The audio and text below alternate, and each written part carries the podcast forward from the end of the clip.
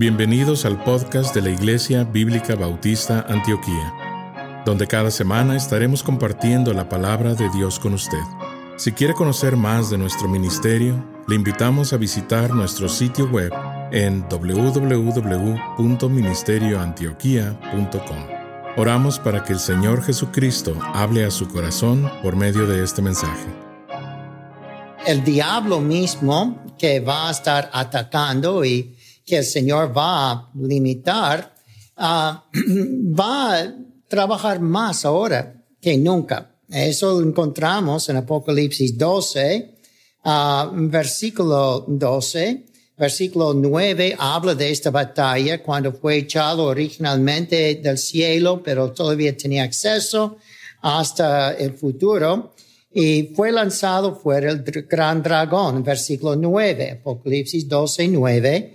La serpiente antigua, la última semana hablamos de los varios nombres del diablo aquí, que se llama diablo o acusador y Satanás, el cual engaña el mundo entero como una serpiente, pero fue arrojado a la tierra y sus ángeles fueron arrojados con él parece que la tercera parte de todos los ángeles fueron con Lucifer, que Lucifero, que es el diablo, Satán.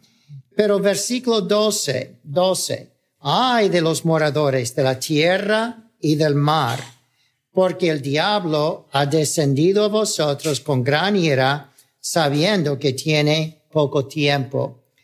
El diablo sabe que tiene poco tiempo cada vez que ve el diablo trabajando más, será que estamos acercándonos más a la segunda venida de Cristo. El diablo no es ignorante, el diablo lo sabe. Y él en irritación con Dios, en envidia, queriendo venganza mm, de Dios por no dejarle a él ser Dios, porque es lo que dice en Ezequiel 28, Isaías 14, que él quería exaltarse y hacerse Dios. Y Dios dijo, no, yo soy Dios, tú no. Y entonces él está ah, trabajando en venganza por echarle del cielo así. Y así que cuando Adán y Eva fueron creados, posiblemente en los próximos días, ah, después de pasar todo eso, no sabemos el tiempo celestial de todo esto, pero de cualquier manera, él ya baja la tierra y tienta a Adán y Eva y causa estragos de toda la humanidad, mayormente tratando, como hemos hablado, de matar al niño, Jesús. Y así que hacer que ni puede nacer. Por eso quería cortar linaje profetizado, pero no pudo hacerlo. Nació Jesús y Herodes instrumento del diablo, envió para matar los niños de Belén, pero no pudo. Y así que a través de los siglos tenemos muchos Hitleres, ¿verdad? Que han querido destruir los israelitas. Um, hoy mismo o anoche, creo que fue hoy, que un líder de uh, esto de Hamas o lo que sea, ¿verdad? De estos que están atacando Israel, dijo que van a celebrar mi cumpleaños este año, ¿verdad? Dice que el viernes está declarando guerra con todo el mundo.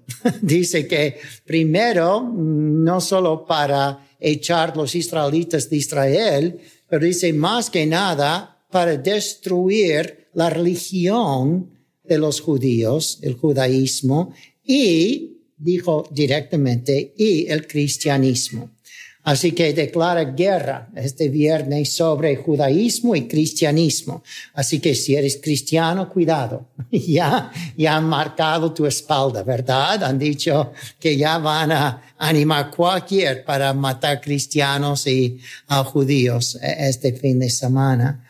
El hecho es que siempre están tratando de hacerlo. El diablo sabe que sus días son acortados y por esa razón está trabajando más duro ahora que nunca. Pero con eso tenemos la victoria de Cristo. Por eso dice en versículo 12, los moradores de tierra y mar. Ahora en Apocalipsis debo explicar que puede hablar de solamente personas que viven en el mar, en las islas, y personas que viven en los continentes, la tierra. pero puede hablar más, y creo que así es en la mayoría de casos, que cuando habla de tierra, habla de la tierra de Palestina, tierra bendita, ¿verdad? La de Palestina. Y así que tenemos allí la tierra, los que viven en Israel, israelitas. Luego el mar está hablando básicamente de los gentiles, de todo el mundo que no pertenecen a la tierra, a la tierra de Israel.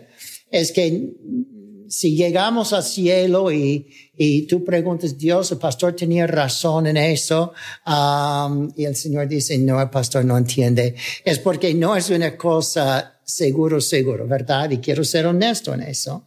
Pero es una aplicación, una interpretación de muchos de tierra y mar por muchas razones. Y creo que tienen razón los que interpretan eso así. Porque el primer ataque del diablo es para la tierra como Cristo dijo, Dios dijo en Romanos 1, 16, uh, dijo um, el apóstol Pablo, no estoy avergonzado del Evangelio, que es salvación primero para los judíos y entonces para los gentiles. Es que Dios, para mostrar su fidelidad y mostrar su gracia, escogió una nación pequeñita. Pudiera haber escogido cualquier nación de la tierra, ¿verdad? Pero escogió los israelitas desde Abraham y entonces con Moisés cuando se estableció la nación de Israel. Dios dijo, mira, esta es una nación que va a ser bien rebelde. es que por todos los siglos me van a rechazar, pero algunos me van a aceptar. Y al final del tiempo tendré que matar dos terceras partes de ellos, pero la tercera parte que sobrevive, Romanos 11 dice, todo Israel será salvo.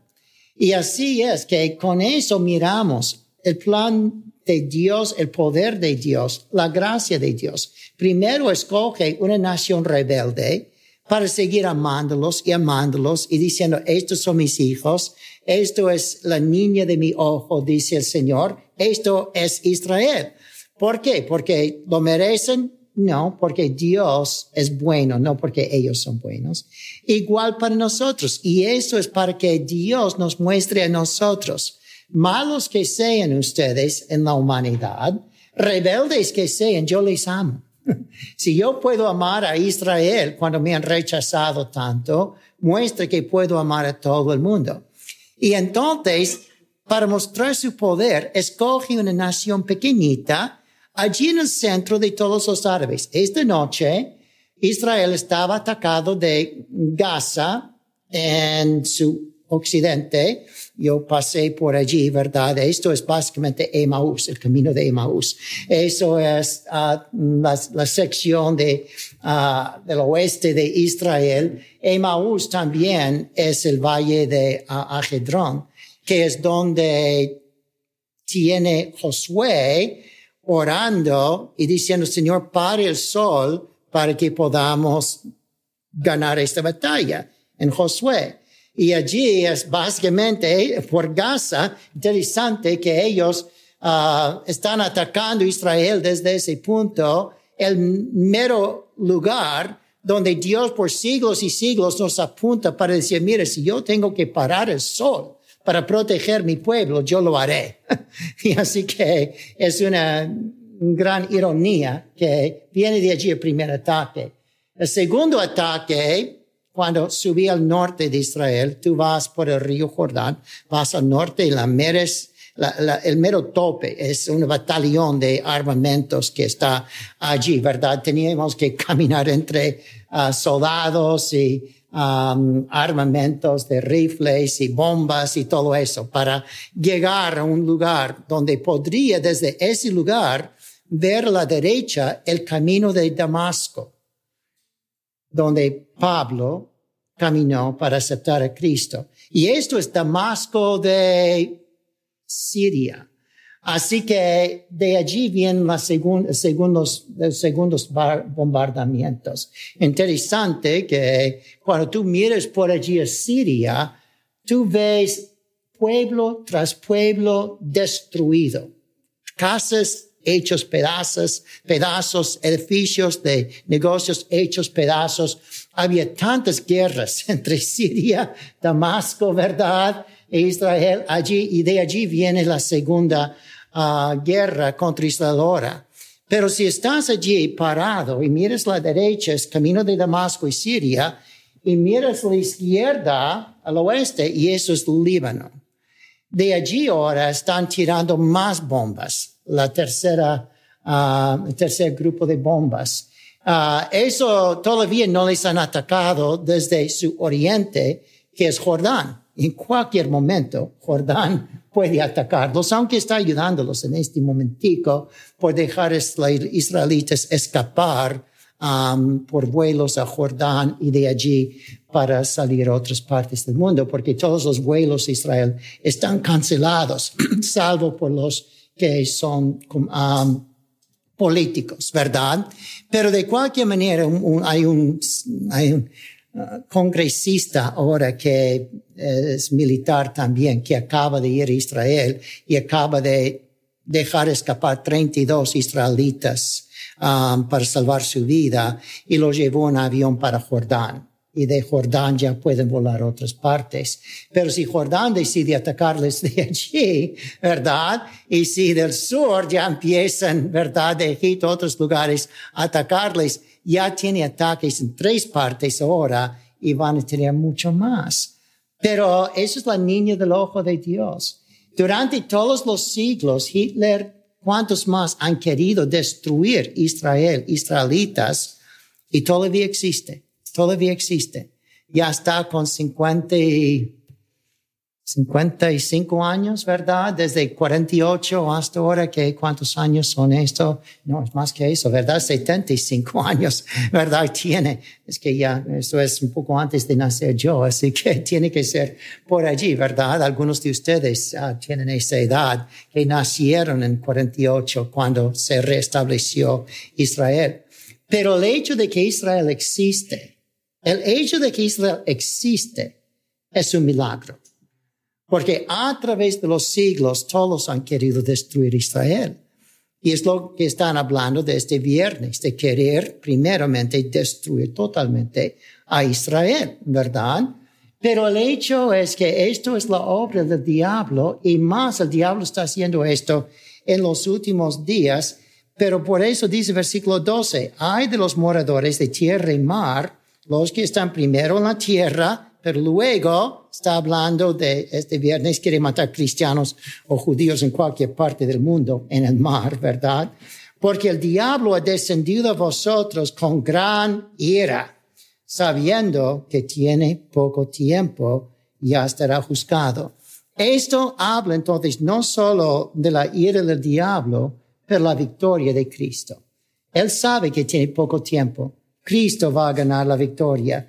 Y es lo que dice para nosotros en 1 de Juan 4, 4, 1 de Juan 2 y 1 de Juan 4, realmente 2, 3 y 4, hablan mucho del anticristo, que es el próximo tema aquí, pero allí encuentra en versículo 4, hijitos, vosotros sois de Dios. Y hablando del diablo, el anticristo, el mundo, los habéis vencido. Los habéis vencido ya tenemos victoria asegurada. Tanto como, e, interesante como dice, ya habéis vencido. Ya todos somos perfectos. El diablo ya no nos molesta. Pero esto habla como si era una cosa pasada. Habéis vencido. No dice que los vencerás. ¿Cómo puede hablar así? Es lo que llamamos un verbo de tiempo pasado profético es que es una profecía que es tan seguro que va a pasar que Dios puede hablarlo como algo ya pasado. Dios puede decir, ya establecí mi reino. ¿Ha establecido su reino? En la mente de Dios, sí. En lo físico, para nosotros, no. Pero es tan seguro que Él va a establecer su reino que habla en tiempo pasado, ¿verdad? Que puede decir, ya establecí mi reino. Si lees el Magnificat, la oración de María en Lucas 1, ella habla muchas cosas del tiempo pasado. Ya has vencido aquí, ya has despojado, ya has quitado los ricos de la tierra, ya has hecho esto, otra cosa. No está hecho, pero va a estar, ser hecho. Y están seguro que será hecho, que puede decir, ya habéis vencido el maligno, porque el que está en vosotros es porque mayor es el que está en vosotros que el que está en el mundo. Así que tenemos el diablo como el Dios de este mundo, pero el que está en nosotros es Dios de dioses, Señor de señores, y Él es mayor que todas las cosas que pasan en el mundo. Vamos a ver si llegamos hasta allí en un momento aquí, que el Señor, con todo lo que está pasando ahora, está en control. Están llegando de todas partes de Israel como un diluvio.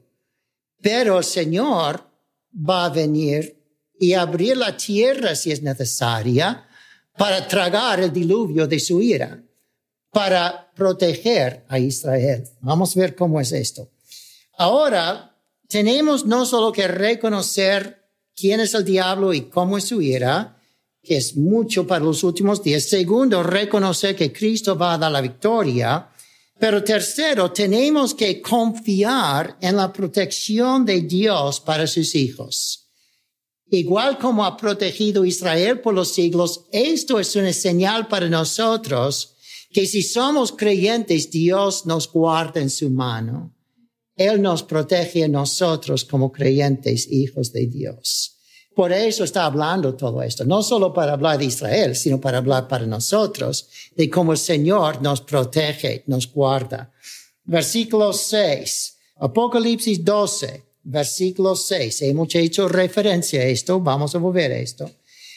Y la mujer oyó el desierto, hablando aquí de dos o tres cosas históricas. Israel, cuando fue al desierto de Egipto en tiempo de Abraham y José, y entonces salió con Moisés del desierto de Israel, de, Egipto.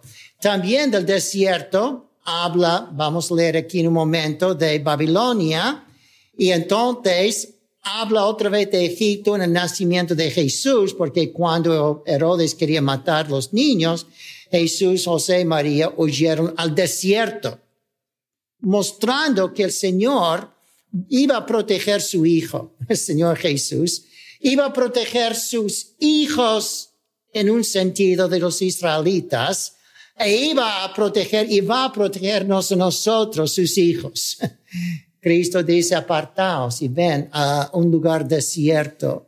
Nosotros tenemos protección en el corazón de Dios, en la mano de Dios. Podemos, cuando estamos atribulados, ir a con Dios en oración. Y así es como estar en un lugar apartado, casi desierto, solas con Dios, recordando su protección. La mujer oyó el desierto donde tiene lugar preparado por Dios para que allí la sustenten por 1260 días. Así que primero fue 400 años para Israel en Egipto, fue dos años para Jesús allí en Egipto, pero en la gran tribulación, los israelitas parece que van a correr al desierto. ¿Qué desierto? ¿Qué será eso? Uh, nadie se atreve a decir por seguro.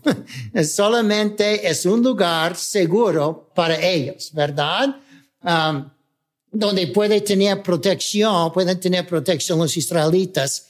Y así es con nosotros. El Señor tiene protección para nosotros y muchas veces no sabemos uh, si debemos ir aquí o allá para nuestra protección. Dios nos guía para el lugar más seguro.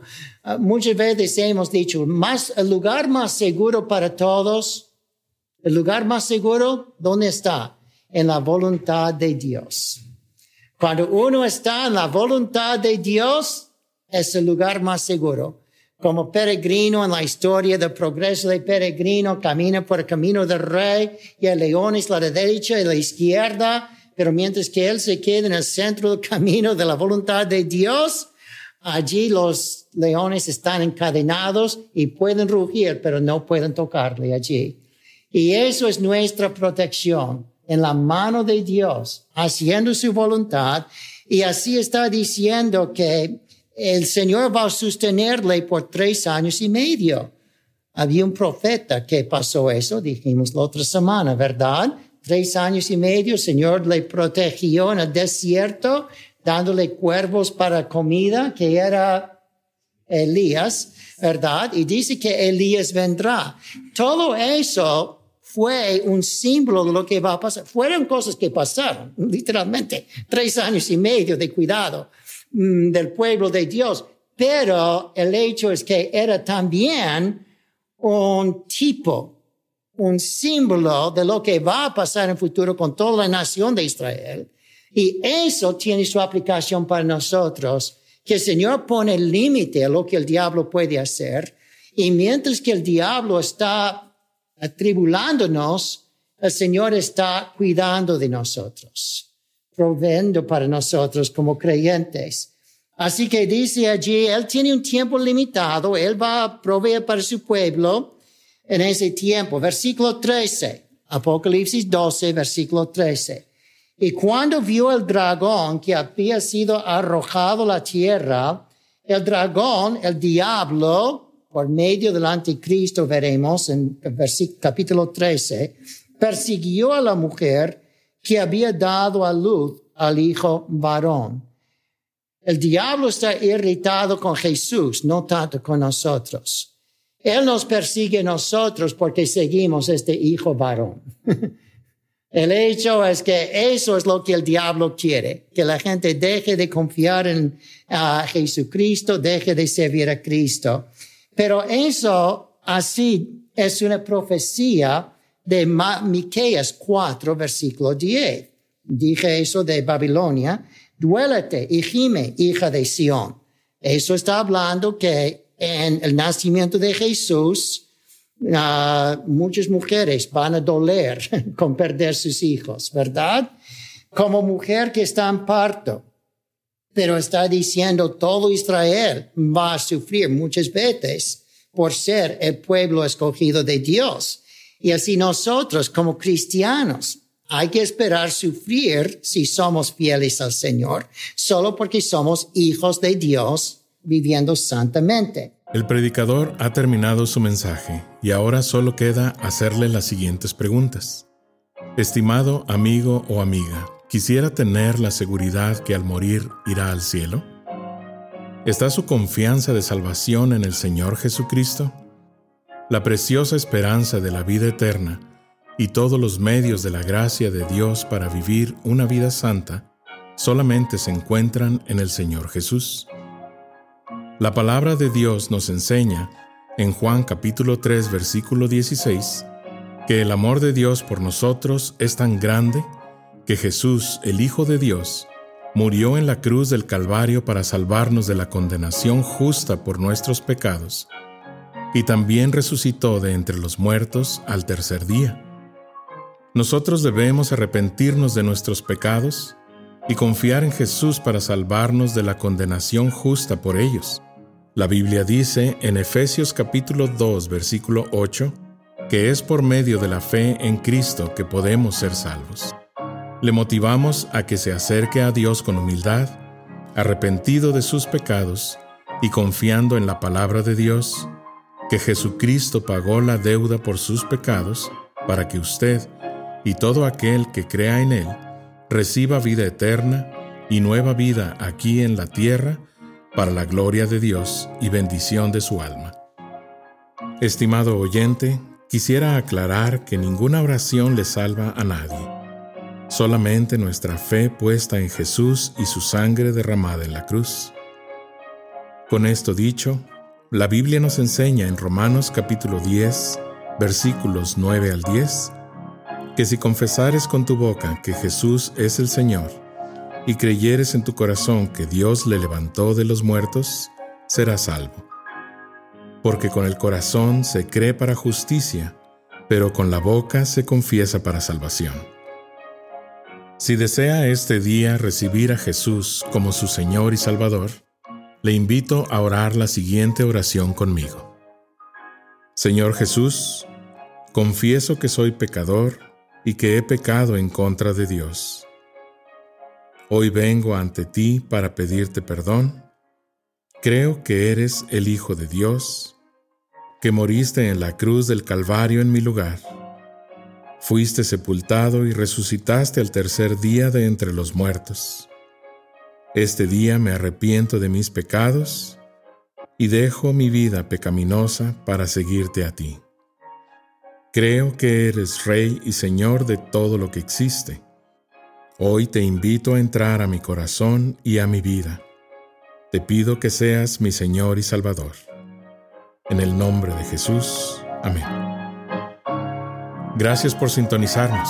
Le invitamos a conectarse con nosotros en www.ministerioantioquia.com y déjenos saber sobre su declaración de fe en Jesús.